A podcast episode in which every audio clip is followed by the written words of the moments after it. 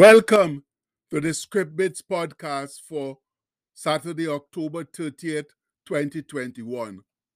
Our bit today is taken from Romans 12, verse 2.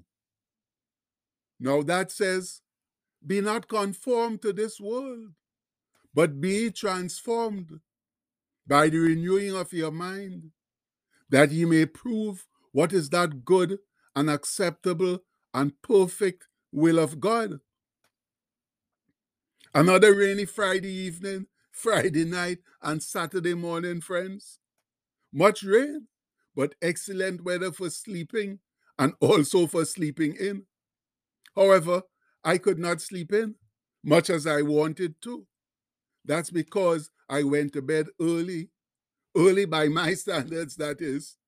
And after some four or five hours in the bed, the old body began complaining with aches and pains so I had to get up because resting was becoming more problematic than getting out of bed. uh, anyway, you know what? Here we are talking about much rain, while so many unfortunate others in other parts of the world are dying from drought and lack of heavenly blessings. But whoever said that life was fair, it certainly isn't. Our God, though, is fair and just. So, with that good thought in mind, let's see what quotes our friend Anselm sent us this past week as he tries to inspire us for a better tomorrow. And we'll deal quickly with this first one because he also sent it to us last week. That's to accomplish great things, we must not only act but also dream. Not only plan, but also believe. Back then, we spoke of the importance of dreaming and planning, but more so, the overwhelming importance of belief in accomplishing anything at all. Also, very important was the source of our belief or what we placed our belief in. And we gave the example of the synagogue ruler Jairus approaching Jesus to ask him to come and heal his 12 year old daughter. But while Jesus was on the way to do it, Jairus' people came and said that the girl was dead. But as soon as Jesus heard it, he said to Jairus, Be not afraid, only believe. And that comes from Mark 5:37, meaning that Jairus was to believe he would and could do what he had promised, that is, heal his daughter. And so it is with, sorry, and so it is with us who claim to believe in Jesus. We must believe in the promises he's made to give us a good future and a hope of forgiveness of sins leading to salvation and life eternal with him in heaven. That brings us to this next quote Nothing is unless our thinking makes it so. And I really don't know what context our friend Anselm means that in, be it physical or mental. As per the physical aspect, I won't say it's totally true because many things exist physically, although we don't think they are. In the mental realm, though, a lot of things won't exist for us unless we think that they truly are. I guess we can use the allegory of physical philosophy,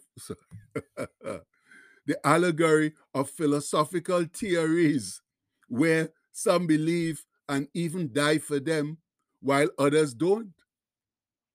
For the former, they exist because they think on and about them. But for the latter, they are not existent since they don't spend time thinking about them.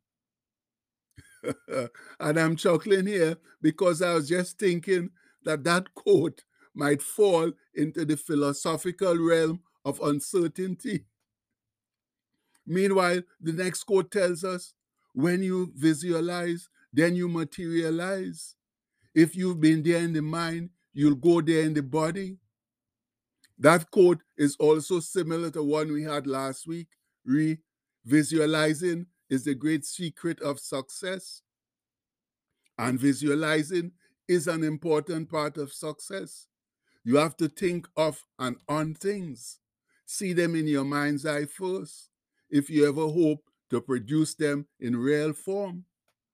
The world tells us that seeing is believing, but our Christian belief tells us you must first believe it before you can ever see it or bring it to reality. That's what great inventors do.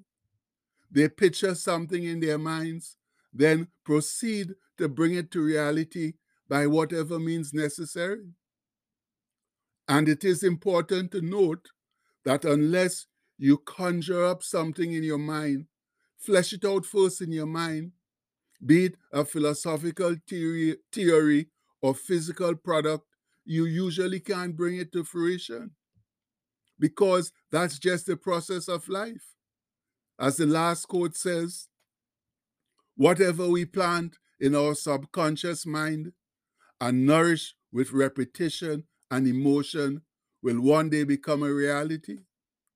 Yes, friends, that's the truth in spades. Whatever we continually think about and ponder on will usually come to pass, be it something we make or an attitude that we adopt.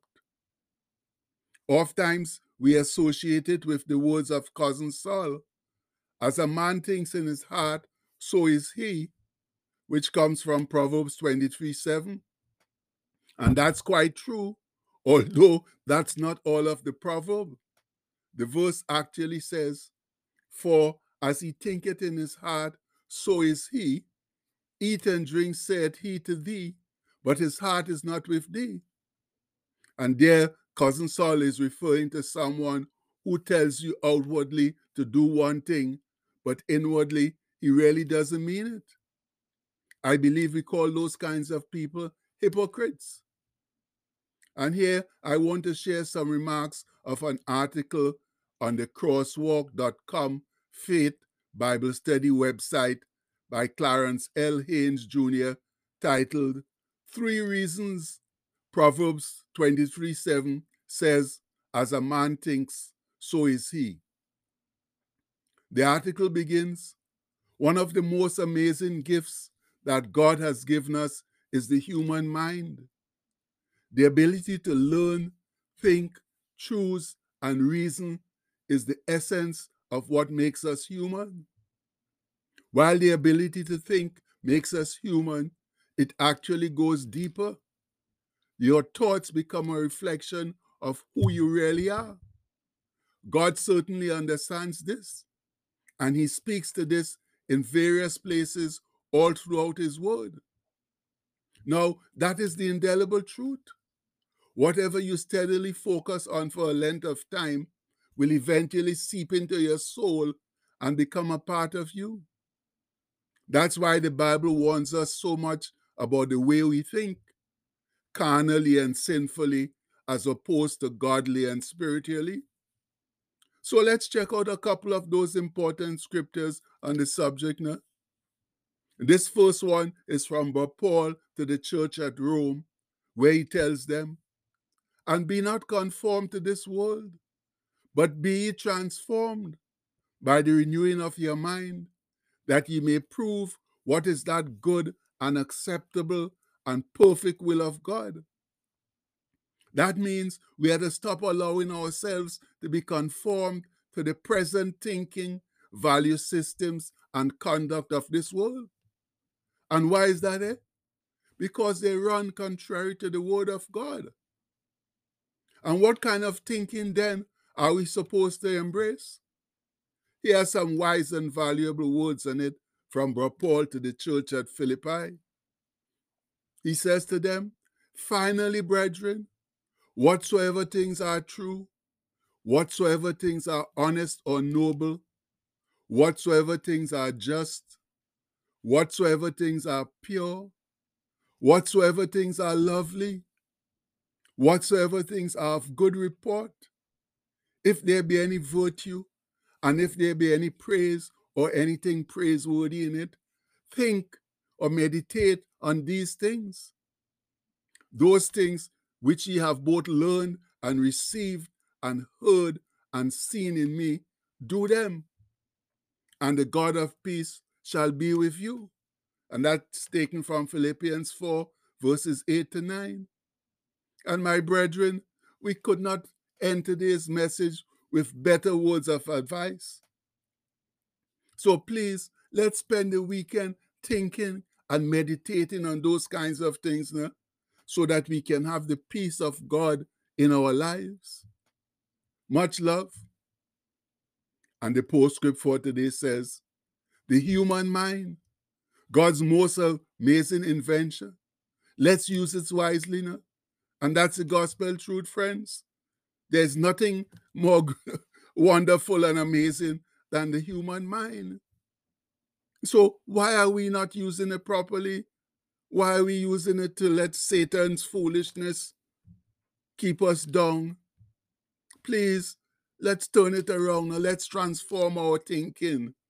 Let's think about good things like all the stuff that Jesus preaches to us so that we can end up with him in heaven and not in hell with Satan. And we pray all of this in Jesus' name. Amen. Please have a blessed day, my people.